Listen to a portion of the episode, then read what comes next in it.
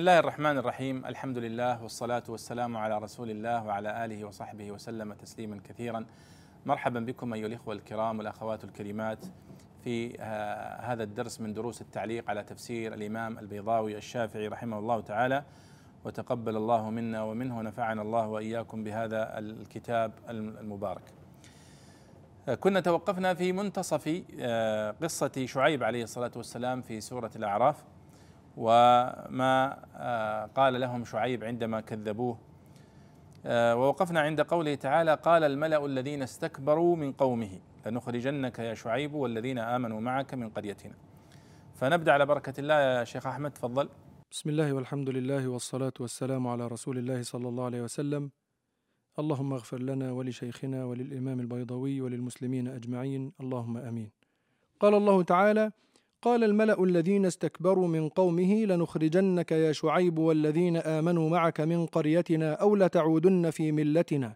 قال أولو كنا كارهين؟ قال رحمه الله قال الملأ الذين استكبروا من قومه لنخرجنك يا شعيب والذين آمنوا معك من قريتنا أو لتعودن في ملتنا أي ليكونن أحد الأمرين إما إخراجكم عن القرية أو عودكم في الكفر. وشعيب صلى الله عليه وسلم لم يكن في ملتهم قط لأن الأنبياء لا يجوز عليهم الكفر مطلقا ولكن غلبوا الجماعة على الواحد فخوطب هو وقومه بخطابهم. وعلى ذلك أجرى الجواب في قوله قال أولو كنا كارهين أي كيف نعود فيها ونحن كارهون لها؟ أو أتعيدوننا في حال كراهتنا؟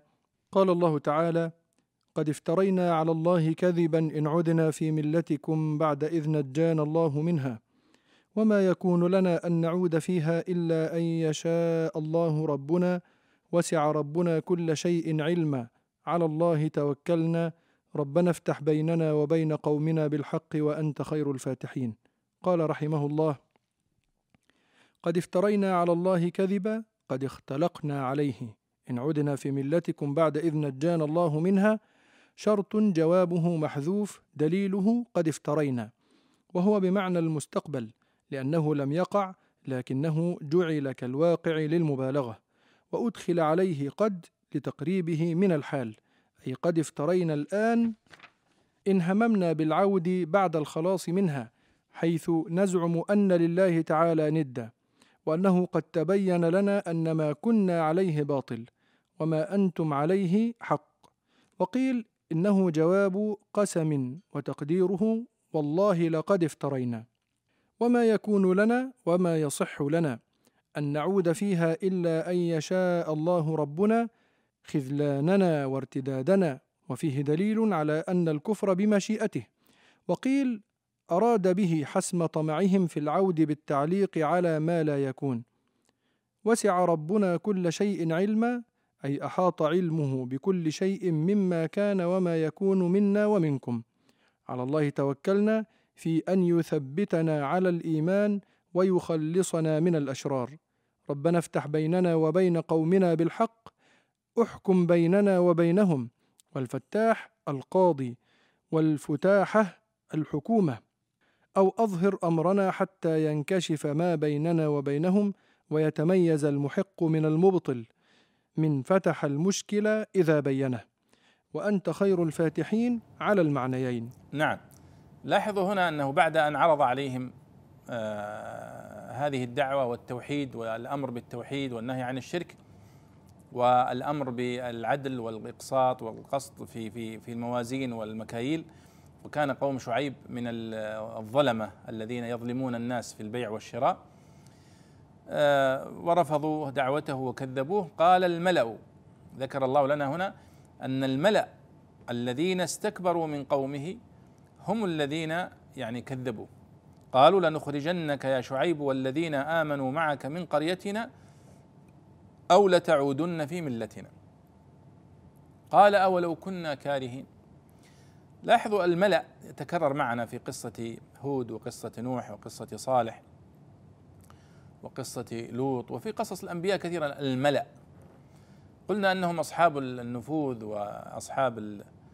الذين كما قال بعض العلماء قيل سمي الملأ ملأ لأنهم يملؤون المجالس ويملؤون حتى عين الذي ينظر إليهم من الأبهة والفخامة واللبس و لكنهم هم الذين يتصدون دائما للحق ويتصدون لدعوات الأنبياء ماذا قالوا؟ قالوا أي ليكونن أحد الأمرين إما إخراجكم عن القرية أو عودكم في الكفر. وهما أمران أحلاهما مر كما قال أبو فراس الحمداني وقال أصيحاب الفرار أو الردى فقلت هما أمران أحلاهما مر. فهم هنا يقولون لشعيب إما أن نخرجك من القرية أنت ومن آمن معك ونطردكم يعني ننفيكم من الوطن. أو لتعودن في ملتنا. يعني أو عودكم في الكفر. وشعيب صلى الله عليه وسلم لم يكن في ملتهم قط لأن الأنبياء لا يجوز عليهم الكفر مطلقا. لكن غلبوا الجماعة على الواحد فخوطب هو وقومه بخطابه. وعلى ذلك أجرى الجواب في قوله قال أولو كنا كارهين. فجعل نفسه واحدا منهم. أي كيف نعود فيها ونحن كارهون لها؟ أو أتعيدوننا في حال كراهتنا؟ فهي تحتمل المعنيين. قد افترينا على الله كذبا. إن عدنا في ملتكم بعد إذ نجانا الله منها. يعني اختلقنا عليه كذبا. إن عدنا في ملتكم بعد إذ نجانا الله منها. شرط جوابه محذوف. دليله ماذا؟ قد افترينا. وهو بمعنى المستقبل. لأنه لم يقع. يعني إن فعلنا ذلك فقد افترينا على الله كذبا. لكن نحن لم نفعل ذلك. فهو تعبير آه، بالشرط يعني. وهو بمعنى المستقبل. آه، أننا لو فعلنا ذلك سنفتري على الله كذبا. لأنه لم يقع لكنه جعل كالواقع للمبالغة وأدخل عليه قد لتقريبه من الحال. قد افترينا على الله كذبا. أي قد افترينا الآن إن هممنا بالعودة بعد الخلاص أو بالعود بعد الخلاص منها حيث تزعم نزعم أن الله أن لله تعالى ندا وأنه قد تبين لنا أن ما كنا عليه باطل وما أنتم عليه حق. طيب. وقيل إنه جواب قسم. قد افترينا على الله كذبا كأنها جواب لقسم تقديره والله لقد افترينا على الله كذبا إن عدنا في ملتكم. طيب وما يكون لنا أن نعود فيها يعني ما يصح لنا ولا ينبغي إلا أن يشاء ربنا إلا أن يشاء ربنا أي خذلاننا وارتداننا والعياذ بالله. وفيه دليل على أن الإيمان هو بمشيئة الله وأن الكفر بمشيئة الله وهذا صحيح. فإنه لا يمكن لأحد أبدا أن يريد شيئا ويخرج عن إرادة الله. وهذا كلام جميل من البيضاوي وهو يثبت بهذا المشيئة أو الإرادة الكونية. الله سبحانه وتعالى يقول في ولا يرضى لعباده الكفر. فالله سبحانه وتعالى لا يرضى لعباده الكفر. لكن هل معنى ذلك أنه لا يش لا يريده لهم إرادة كونية قدرية؟ لا. الصواب أن الله له إرادتان. إرادة كونية قدرية وإرادة شرعية دينية. فأما الإرادة الكونية القدرية فهي التي تنفذ على كل حال. ومنها كفر الكافر هنا.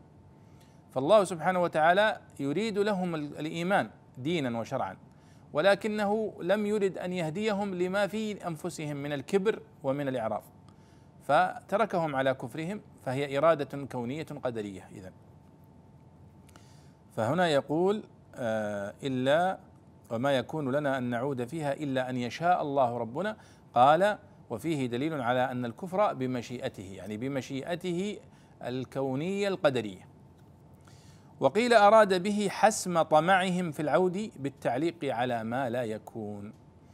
يعني الله مستحيل أنه آه، يريد أو أو أنه أن نعود فيها إلا أن يشاء الله ربنا. والله لا يشاء آه، دينا وشرعا الكفر ولا يرضى لعباد الكفر.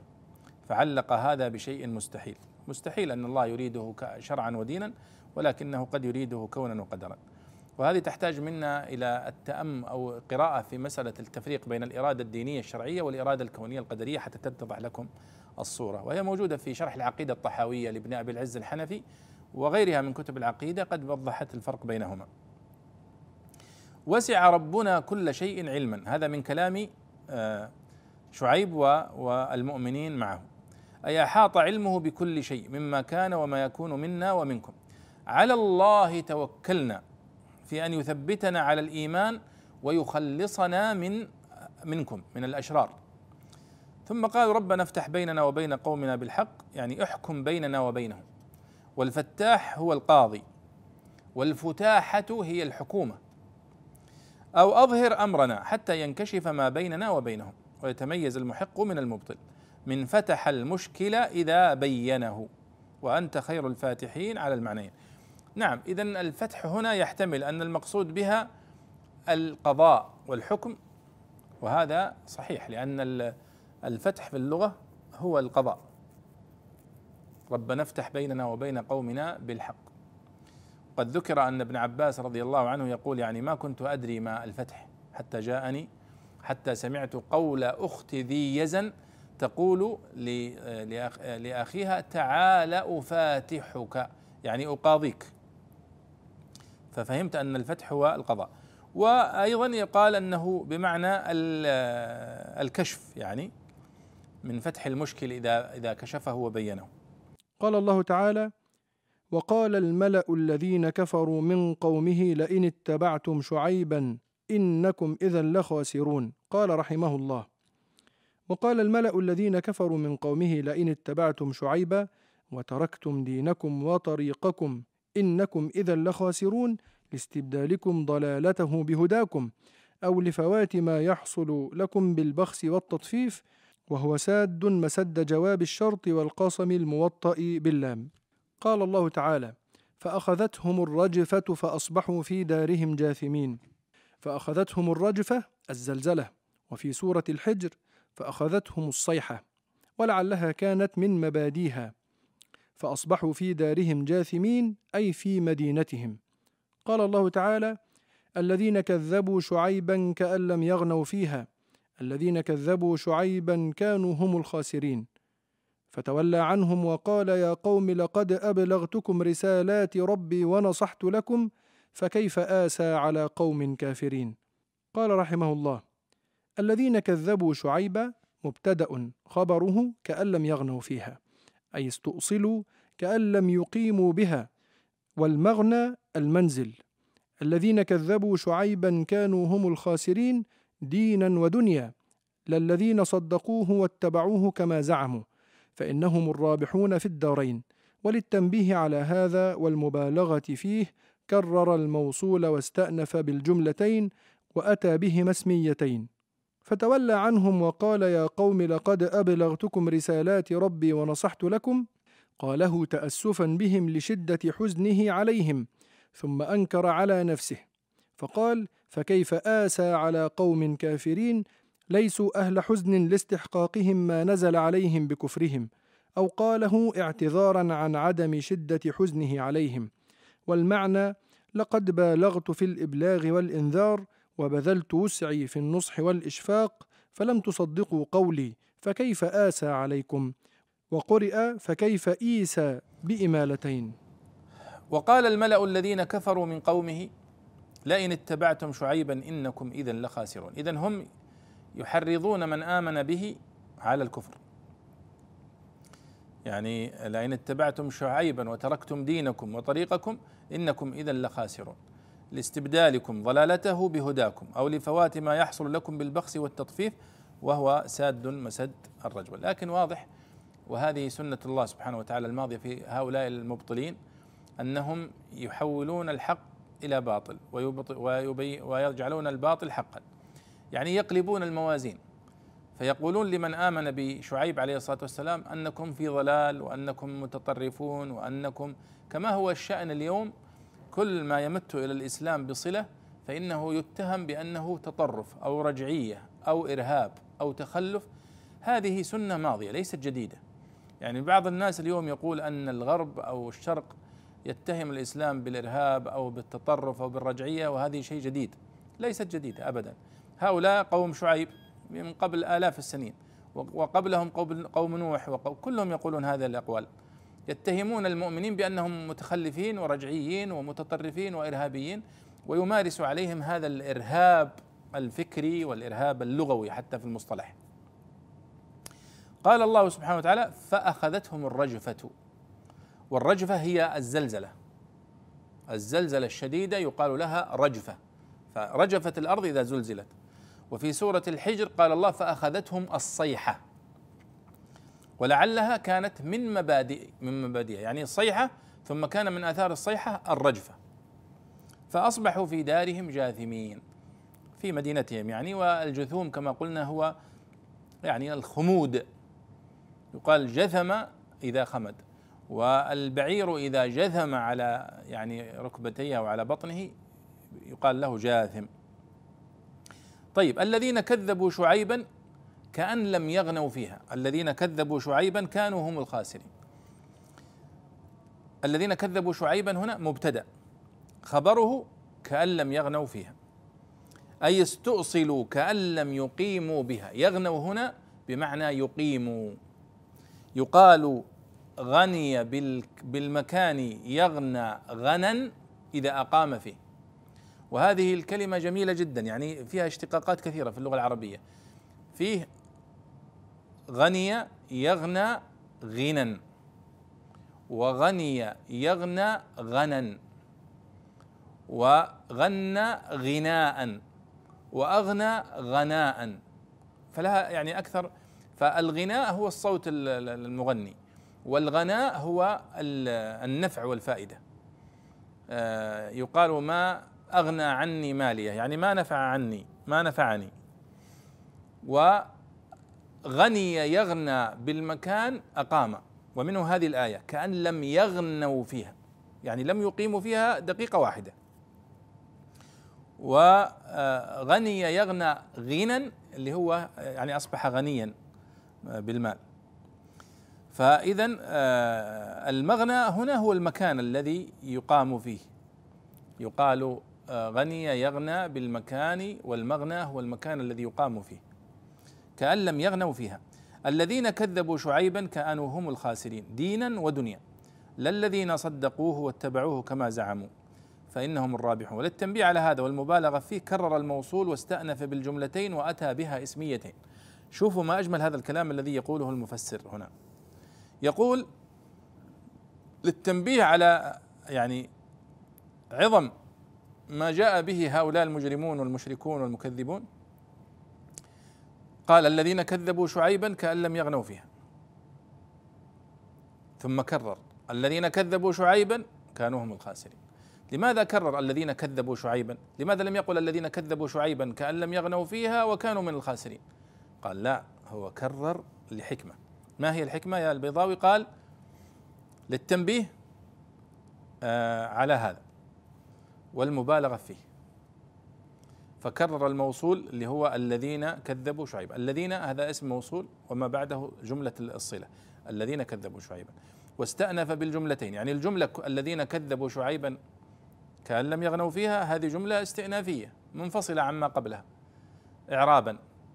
الذين كذبوا شعيبا كانوا هم الخاسرين جملة استئنافية أخرى منفصلة أيضا عن التي قبلها إعرابيا.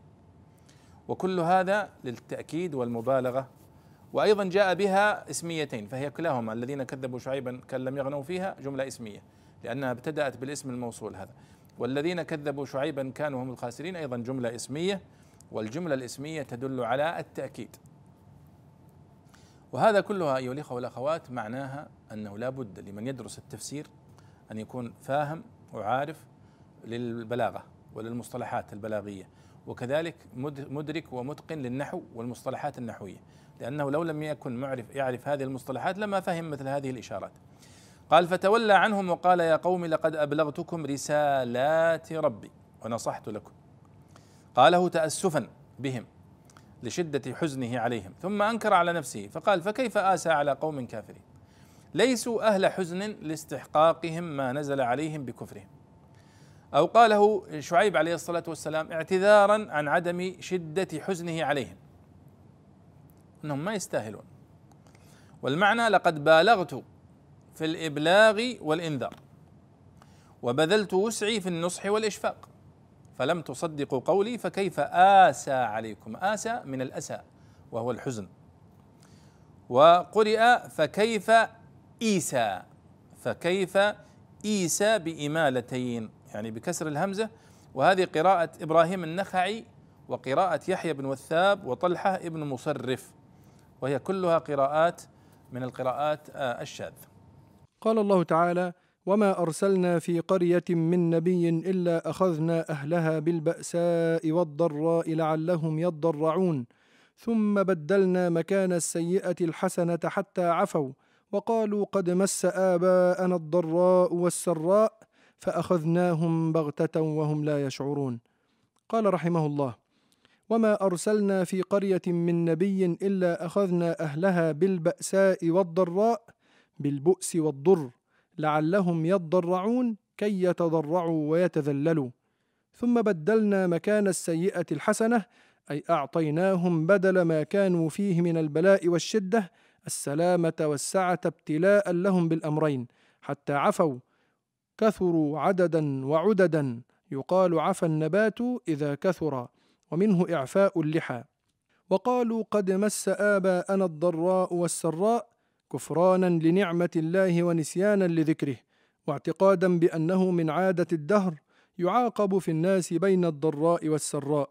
وقد مس آباءنا منه شيء مثل ما مسنا فأخذناهم بغتة فجأة وهم لا يشعرون بنزول العذاب.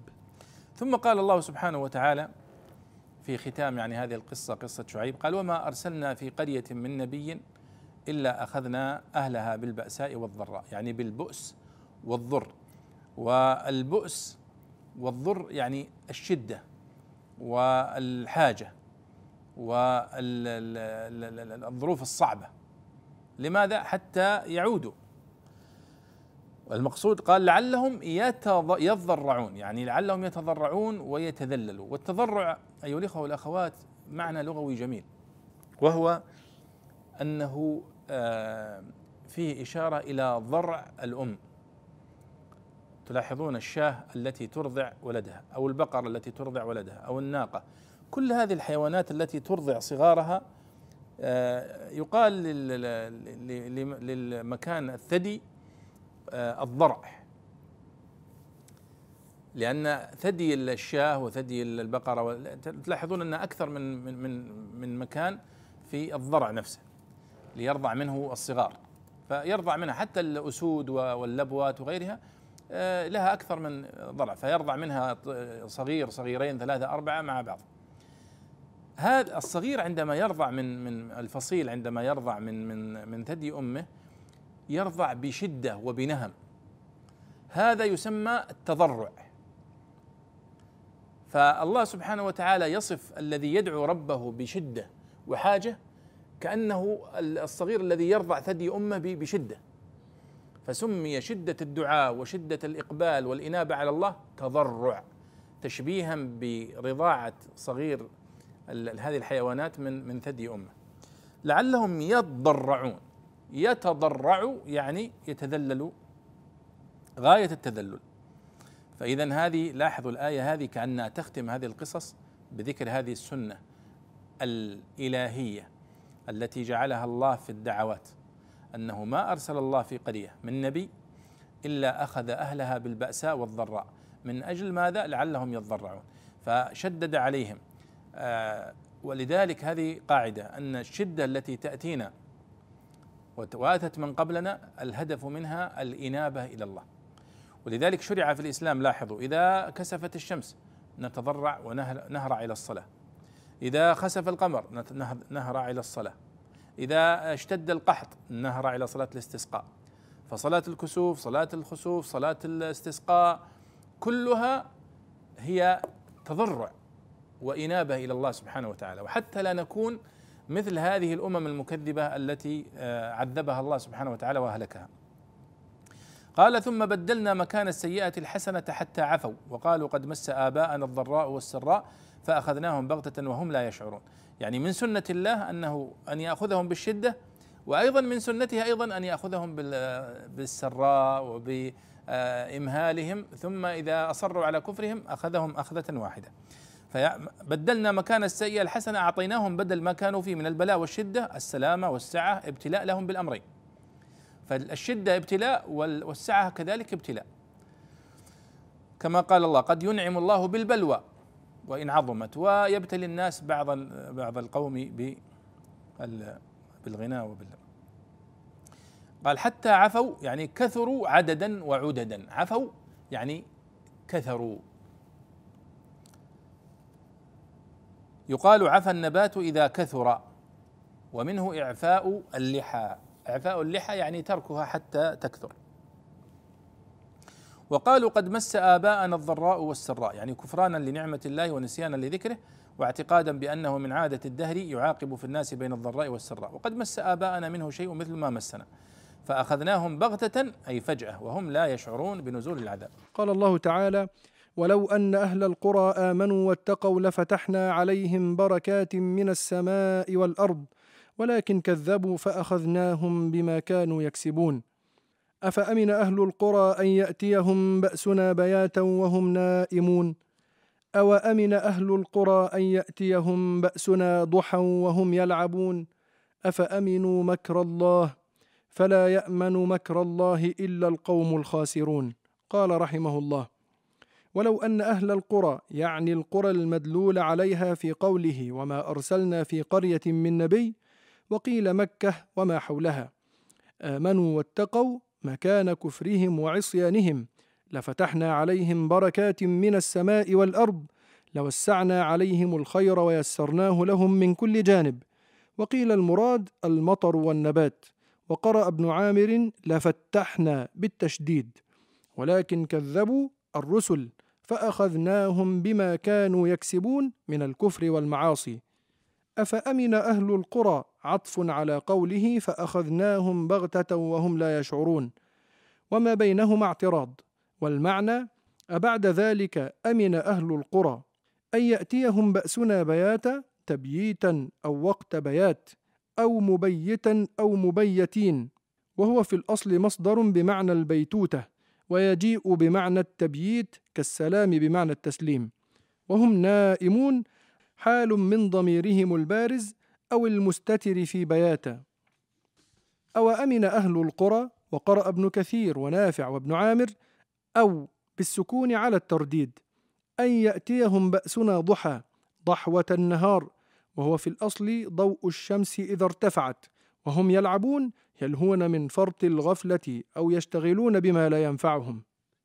أفأمنوا مكر الله تقرير لقوله أفأمن أهل القرى ومكر الله تعالى استعارة لاستدراج العبد وأخذه من حيث لا يحتسب فلا يأمن مكر الله إلا القوم الخاسرون الذين خسروا بالكفر وترك النظر والاعتبار ثم قال ولو أن أهل القرى آمنوا واتقوا لفتحنا عليهم بركات من السماء والأرض ولكن كذبوا فأخذناهم بما كانوا يكسبون. يعني لو أن أهل القرى المدلول عليها في قوله وما أرسلنا في قرية من نبي وقيل مكة وما حولها. والصحيح أن المقصود بها كل هذه القرى التي بعث الله لها الأنبياء. لو أنهم آمنوا وحتى القرى التي لم يأتي فيها نبي بعينها. يعني ليس بالضروره تكون مكة ولا لا كل من بلغته الدعوة لو أنهم آمنوا واتقوا لا فتحنا عليهم بركات من السماء والأرض لوسعنا عليهم الخير ويسرناه لهم من كل جانب. وقيل المراد المطر والنبات. والمطر والنبات لا شك أنها هي يعني نزول المطر هو سبب لخيرات كثيرة ونعم كثيرة. وقرأ ابن عامر لفتحنا بالتشديد. لفتحنا عليهم بركات من السماء والأرض. إشارة للمبالغة في ذلك. ولكن كذبوا يعني كذبوا الرسل فأخذناهم بما كانوا يكسبون من الكفر والمعاصي. ثم يقول الله مستنكرا على هؤلاء المكذبين أفأمن أهل القرى أن يأتيهم عذابنا بأسنا بياتا وهم نائمون؟ يعني هذا عطف على قوله فأخذناهم بغتة وهم لا يشعرون. وما بينهما هو اعتراض كما يقول البيضاوي. والمعنى أبعد ذلك أمن أهل القرى أن يأتيهم بأسنا بياتا؟ بياتا يعني تبييتا أو وقت بيات وقت النوم. قال وهو مصدر بمعنى البيتوتة ويجيء بمعنى التبييت كالسلام بمعنى التسليم. بياتا يعني في الليل يعني وهم نائمون. حال من ضميرهم البارز. أو أمن أهل القرى أن يأتيهم بأسنا ضحى وهم يلعبون؟ يعني في وقت الضحى. ضحوة. وهم يلهون من فرط الغفلة. أفأمنوا مكر الله؟ فلا يأمن مكر الله إلا القوم الخاسرون. قال ومكر الله تعالى استعارة لاستدراج العبد وأخذه من حيث لا يحتسب. نعم يعني مكر الله بالناس أو بهؤلاء المكذبين أنه يمهلهم يمهلهم ثم يأخذهم بغتة. فهذا يعتبر استدراج لهم. هذه كما قال استعارة. والصحيح أن المكر هنا مكر الله هو على وجه الحقيقة. يعني مكر الله وكيد الله. الله سبحانه وتعالى يعني وصف نفسه بأنه يمكر بمن يمكر به ويكيد لمن يكيد له ويستهزئ بمن يستهزئ به. هذه الصفات نثبتها لله في مقابل في مقابلها. يعني فهذه صفات أثبتها الله لنفسه في مقابلة مثل قوله ويسخرون منهم سخر الله منهم. يستهزئون إنما نحن مستهزئون الله يستهزئ بهم. فهذه صفات أثبتها الله لنفسه في مقابلة مثلها. وإلا فهي على جهة الانفراد ليست صفة كمال ولا صفة مدح. أن تقال والله هذا مستهزئ أو هذا ماكر هذه ليست مدح فنحن لا نقول أن الله ماكر أو مستهزئ وإنما نقول هو يمكر بمن يمكر به ويستهزئ بمن يستهزئ به وهذا هو يعني وجه الكمال في مثل هذه الصفات. قال الله تعالى: أولم يهد للذين يرثون الأرض من بعد أهلها أن لو نشاء أصبناهم بذنوبهم ونطبع على قلوبهم فهم لا يسمعون. قال رحمه الله: أولم يهد للذين يرثون الأرض من بعد أهلها أن يخلفون من خلا قبلهم ويرثون ديارهم وإنما عدي يهد باللام لأنه بمعنى يبين. أن لو نشاء أصبناهم بذنوبهم أن الشأن لو نشاء أصبناهم بجزاء ذنوبهم كما أصبنا من قبلهم وهو فاعل يهد. ومن قرأه بالنون جعله مفعولا. ونطبع على قلوبهم عطف على ما دل عليه أولم يهد أي يغفلون عن الهداية أو منقطع عنه بمعنى ونحن نطبع ولا يجوز عطفه على أصبناهم على أنه بمعنى وطبعنا لأنه في سياقه جواب لو لإفضائه إلى نفي الطبع عنهم فهم لا يسمعون سماع تفهم واعتبار. أولم يهدي للذين يرثون الأرض من بعد أهلها أن لو نشاء أصبناهم بذنوبهم ونطبع على قلوبهم فهم لا يسمعون؟ أولم يهدي للذين يرثون الأرض أي يخلفون من خلا قبلهم ويرثون ديارهم. ويقول البيضاوي وإنما عدي يهدي باللام ألم يهدي للذين؟ بمعنى يبين لأنه بمعنى يبين. أولم يهدي للذين يرثون الأرض؟ يعني أولم يتبين للذين يتعاقبون في الأرض بعد أهلها أن لو نشاء وأصبناهم بذنوبهم؟ يعني أن الشأن أن لو نشاء أصبناهم بجزاء ذنوبهم كما أصبنا من قبلهم. ونطبع على قلوبهم هو عطف على ما دل عليه أولم يهدي؟ أو يغفلون عن الهداية أو منقطع عنه بمعنى ونحن نطبع يعني على قلوبهم ولا يجوز عطفه على أصبناهم. طبعا هذا آه، يعني إعراب لهذه الآية من البيضاوي بمعنى أن ونطبع على قلوبهم هنا منقطع عما قبله. طيب ثم يقول الله سبحانه وتعالى آه تلك القرى نقص عليك من أنبائها ولقد جاءتهم رسلهم بالبينات فما كانوا ليؤمنوا بما كذبوا من قبل. لعلنا إن شاء الله آه نعلق على هذه الآية في الدرس القادم بإذن الله تعالى نراكم بإذن الله على خير وأنتم على خير وصلى الله وسلم على سيدنا ونبينا محمد وعلى آله وصحبه أجمعين.